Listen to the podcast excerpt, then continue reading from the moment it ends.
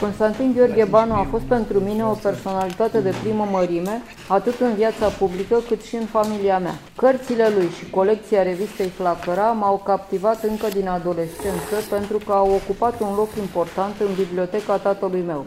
Era frate cu bunicul meu patern, Vasile Gheorghe Banu, și am auzit o seamă de povestiri despre el. Avem puține date despre strămoșii lor, doar despre o prințesă de Valois, franțuzoică, fugită de Revoluția de la 1789 din Paris și ajunsă în București, și un anume Coronidis, armator grec. Descendenții lor au fost botezați ortodox și s-au căsătorit cu români și românce din elita boierească.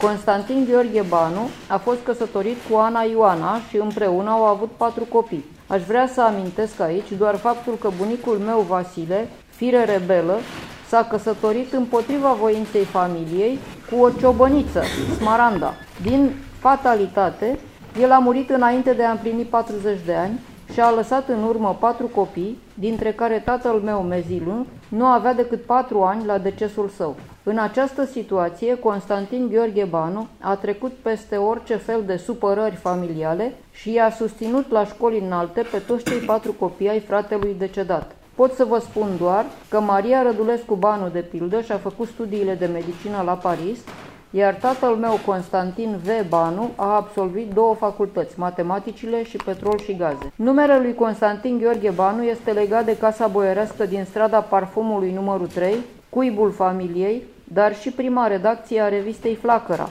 loc încărcat de spiritualitate, care din nefericire a sucombat sub buldozerele ceaușiste. O mare realizare a Muzeului Literaturii Române și a verișoarei mele Anca Banu este recuperarea bibliotecii și obiectelor de artă ale lui Constantin Gheorghe Banu, pe care aici le puteți observa în voie.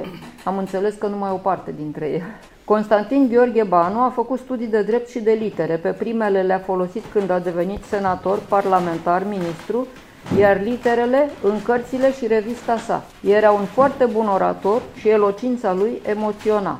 Este probabil și motivul pentru care a fost cooptat în delegația românească condusă de Ionel Brătianu în 1918 la Paris pentru a obține sprijinul Franței și al ministrului Clemenceau pentru unirea Transilvaniei cu regatul României. Este vorba despre celebra încercare pe care în final a rezolvat-o Regina Maria cu farmecul său personal și inteligența sclipitoare. Activitatea politică a lui Constantin Gheorghe Banu a fost deosebit de bogată. Amintim aici doar momentul încoronării regelui Ferdinand Ferdinand, când în calitate de ministru al cultelor a trebuit să-i pacifice pe catolicii și protestanții din Ardeal, care se opuneau cu îndurjire organizării evenimentului în Catedrala Ortodoxă de la Alba Iulia.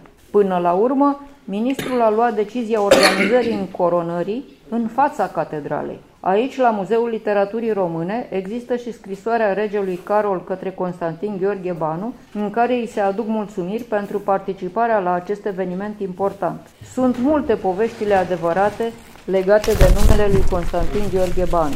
În ceea ce privește capitolul Flacăra, trebuie să spunem că aceasta a fost o realizare jurnalistică, literară și culturală de excepție, care a reunit un mare număr de personalități literare între care Petre Locusteanu, Ioan Alexandru Brătescu Voinești, Alexandru Vlahuță, Octavian Goga, George Enescu, Spiru Haret, grafician și pictori precum Aurel Jichidi sau Teodor Paladi și lista poate continua. Prin textele pe care le publică, dintre care merită menționat articolul Latinitatea strigă din tranșee al lui Octavian Goga, Flacăra militează pentru intrarea României în război alături de Franța și împotriva Austro-Ungariei. Desigur, revista a suscitat și adversități, cum ar fi aceea a lui Arghezi, dar numărul important al celor care se declarau prin poziția politică și mai ales prin aceea literară, alături de Banu, nu lasă loc la comentarii neprietenoase. Faptul că îl aniversăm acum aproape de ziua lui de naștere, de la 20 martie, din urmă cu 150 de ani,